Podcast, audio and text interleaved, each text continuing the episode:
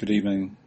My name's Tony Maiden, and I get through a daily subscription, or I receive at normangrubb.com, a daily notes from Norman. The last several weeks, uh, we've been hearing notes from Norman, a message uh, broken down as several sort of daily bite-sized pieces from the Gospel of James by Norman. I haven't read them for a while in great depth, other than skimming them, but it's 12:28 Central Standard Time in the United States of America, and this one has caught my attention. Before I go back and reassemble all the pieces to uh, read for edification and record with my voice, so that I can play it back to myself, and maybe others will benefit too. I believe this was this is a transcript from an audio, an earlier audio recording of Norman speaking, but sometimes uh, in Norman's later years it was much harder to understand him. Hopefully, you'll be able to understand me.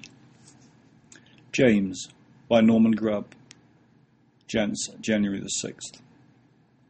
They gave us a magnificent headquarters in England for our mission, quite a centre for fellowship and so on. I was there when it opened, and I said, Does the Holy Spirit come out of it? That is a good question to ask of any edifice that contains God's people. Does the Holy Spirit come out of it?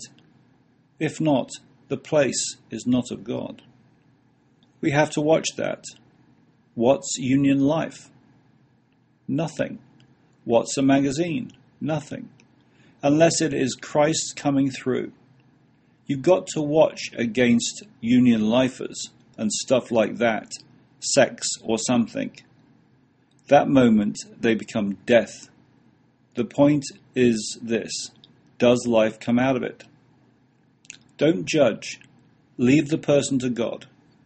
If we think they have made a mistake, let God take them the mistaken way. Certainly, people would have thought Abraham was a fool. He prob- probably didn't tell Sarah until it was all over. Jesus was, in the eyes of the world, a fool. He died a criminal according to world standards. Jesus died a failure. He didn't leave one success behind him on earth. His success was only in another dimension, in the resurrection. So the lesson to us is don't judge. So James is saying, his whole letter does, faith is something which produces. We know that now. We do not take condemnation. We are producers. If we are not, the Holy Spirit better get showing us. So faith is production. Faith is a new life lived, which is the inner background. This is not the same as trembling as the devils. Sorry, this is not the same as trembling as the devils but is not followed through by the devoured life.